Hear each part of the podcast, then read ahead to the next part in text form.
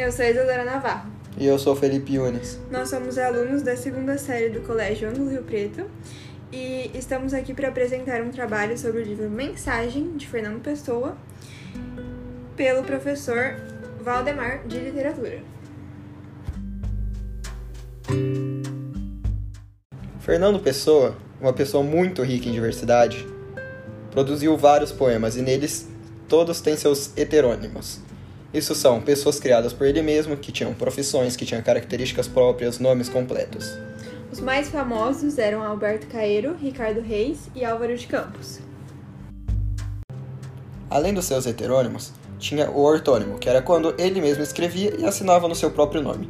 O livro Mensagem foi um dos únicos de seu ortônimo, junto de alguns outros pequenos livros de poesia, e também foi um dos últimos publicado em vida. A obra Mensagem, publicada em 1934, é dividida em três partes. A primeira é o brasão, que representa a nobreza e as glórias de Portugal. Essa primeira parte é dividida em cinco subcategorias. E são elas: os campos, os castelos, as quinas, a coroa e o timbre. A coroa e o timbre do brasão de Portugal representam um animal mitológico, o grifo, que tem cabeça de leão e as asas de águia. Sobre o brasão, a primeira parte da obra, escolhemos o poema Os Campos, do dos Castelos, para comentar. Ele é o primeiro dos 19 que contém essa parte. O poema remete aos sete castelos que foram conquistados aos mouros, e daí eles passaram a definir a geografia de Portugal e protegiam o território. Recitando o primeiro poema, Os Campos, o dos Castelos.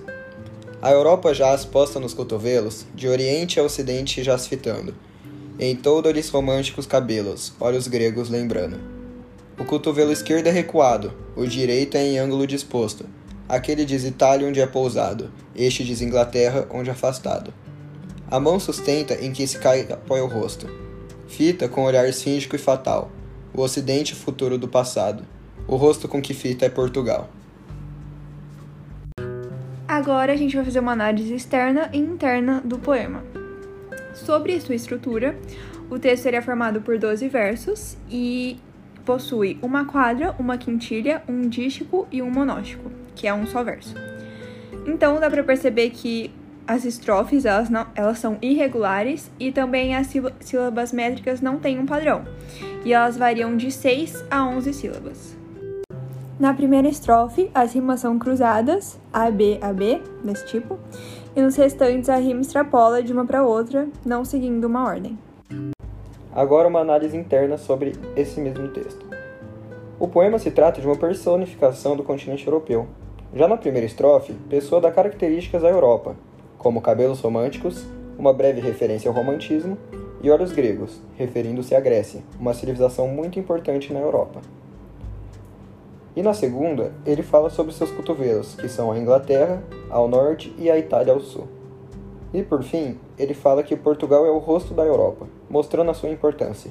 Ele trata Portugal como sendo a representação de todo o continente, como símbolo da civilização, já que é a coisa mais apresentável, o rosto, a cabeça, evidenciando o nacionalismo da poesia de Pessoa.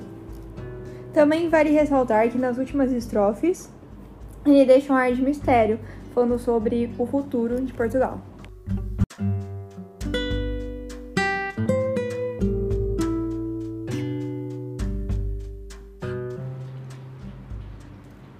A segunda parte é Mar Português, na qual são representadas as aventuras marítimas que se passaram na época da expansão ultramarina, que foi entre o século XV e XVII.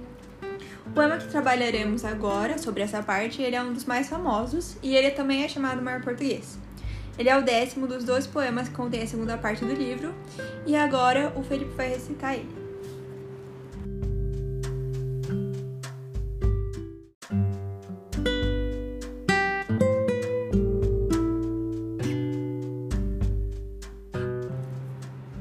Ó mar salgado, quanto do teu sal, são lágrimas de Portugal. Por te cruzarmos, quantas mães choraram, quantos filhos em vão rezaram, quantas noivas ficaram por casar, para que fosses nosso, ó mar. Valeu a pena? Tudo vale a pena, se a alma não é pequena. Quem quer passa além do bojador, tem que passar além da dor. Deus ao mar o perigo e o abismo deu. mas nele é que espelhou o céu.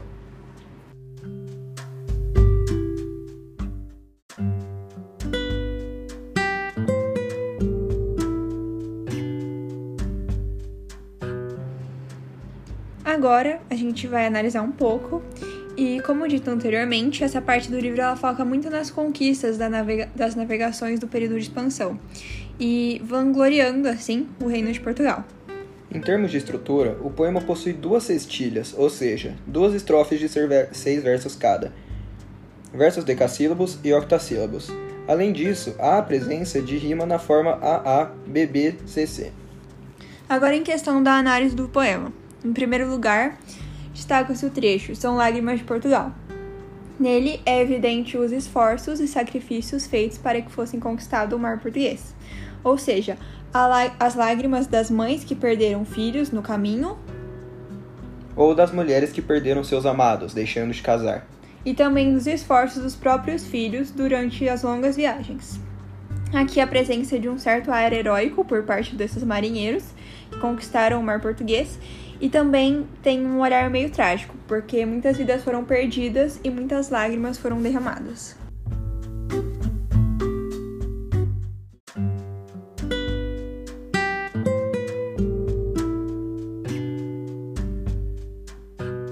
Mas no fim, tudo isso foi por um bom motivo. Isso porque, em certa passagem, o poeta se pergunta se aquilo tudo valeu a pena, e logo depois afirma que tudo vale a pena se a alma não é pequena.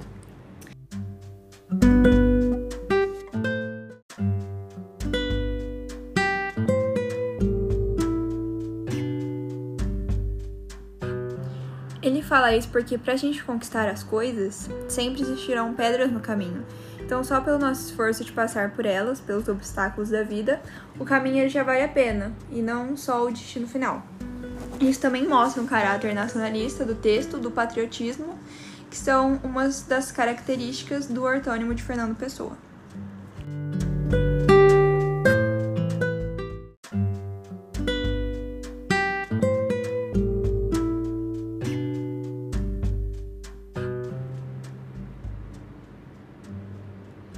A terceira e última parte é O Encoberto, que retrata o mito sebastianista de retorno de Portugal às épocas de glória, que representa um futuro do país.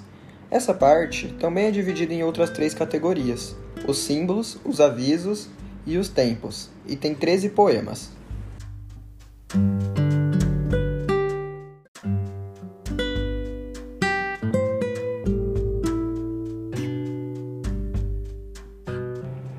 Destes, o que trabalharemos é o desejado, da parte dos símbolos.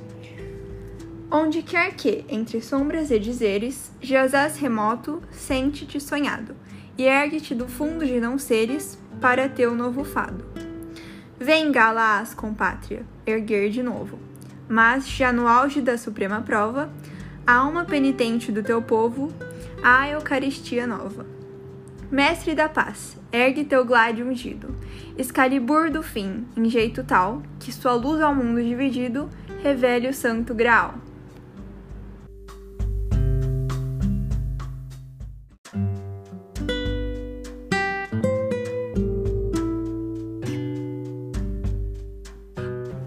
Sobre análise interna, como falado anteriormente, a presença do mito de Dom Sebastião.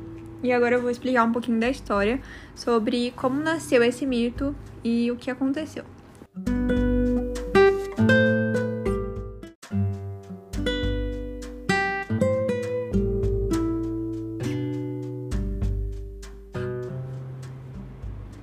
Agora nós vamos analisar esse poema. Em primeiro lugar, é importante falar que O Desejado, o seu nome, ele era como os portugueses se referiam ao rei Dom Sebastião. É um poema constituído por três quadras. Nelas, os três primeiros versos de cada estrofe são decassílabos e o último é um hexassílabo. O esquema rimático é AB-AB, CD-CD, EF-EF, ou seja, uma rima cruzada.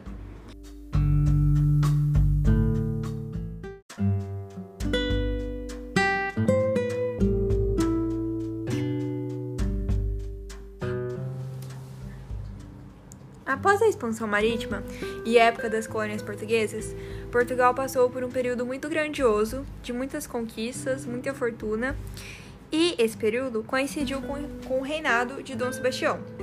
E Dom Sebastião acabou ficando com grande crédito por essa grande ascensão econômica, então ele era muito vangloriado. Não tirando o crédito desse rei, é tipo, ele fazia as coisas, ele era uma, um rei que ia atrás, que se empenhava muito, mas foi, tipo, todos colocaram o crédito da, da expansão, das conquistas da expansão marítima sobre ele. E alguns anos depois, Dom Sebastião eles perdeu na batalha de Alcácer Quibir. E a gente pode fazer o pessoa faz referência a essa batalha e tipo a sua perda em onde quer que jaz, porque ninguém sabia onde ele estava, mas não davam ele como morto. E ele não tinha nenhum sucessor.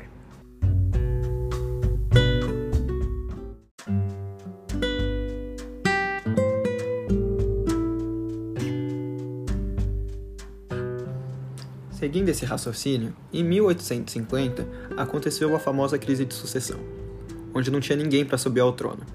E com isso, o espanhol Dom Felipe assumiu o comando de Portugal.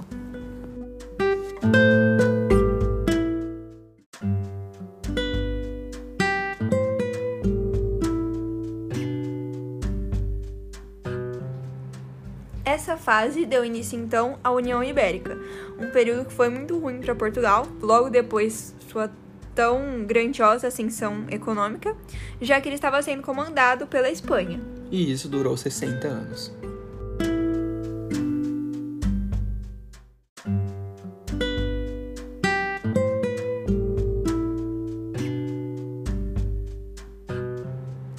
Mas, mesmo assim, mesmo com o sumiço de Dom Sebastião, todos acreditavam, na verdade os portugueses acreditavam que ele voltaria para voltar à grandeza do país. Então foi aí que começou o mito sebastianista.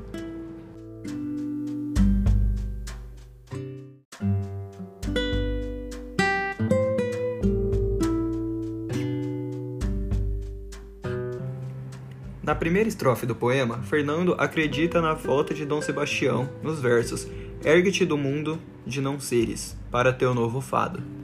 Já na segunda estrofe, ele compara o sebastianismo como uma nova religião, por se tratar de uma crença muito forte dos portugueses naquela época. Nessa parte, ele também, nessa segunda estrofe, ele também faz uma reverência externa sobre o Galaás, que na verdade é uma comparação.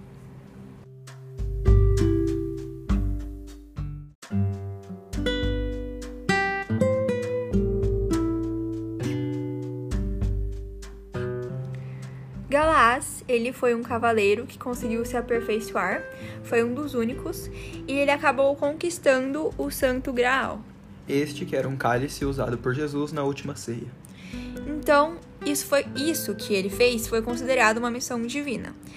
E essa comparação existe para demonstrar que Dom Sebastião ele também tinha uma missão muito importante, uma missão considerada divina, que era voltar a glória a seu povo e à sua nação.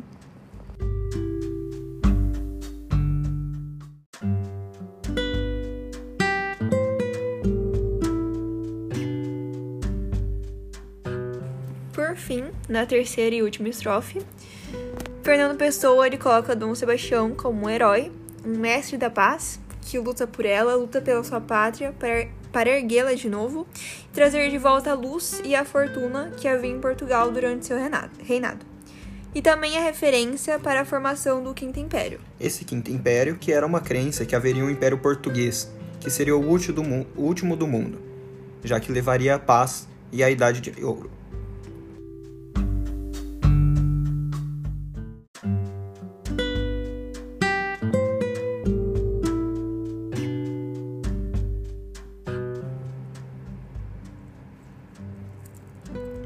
Então, essa foi a nossa análise. Espero que tenham gostado.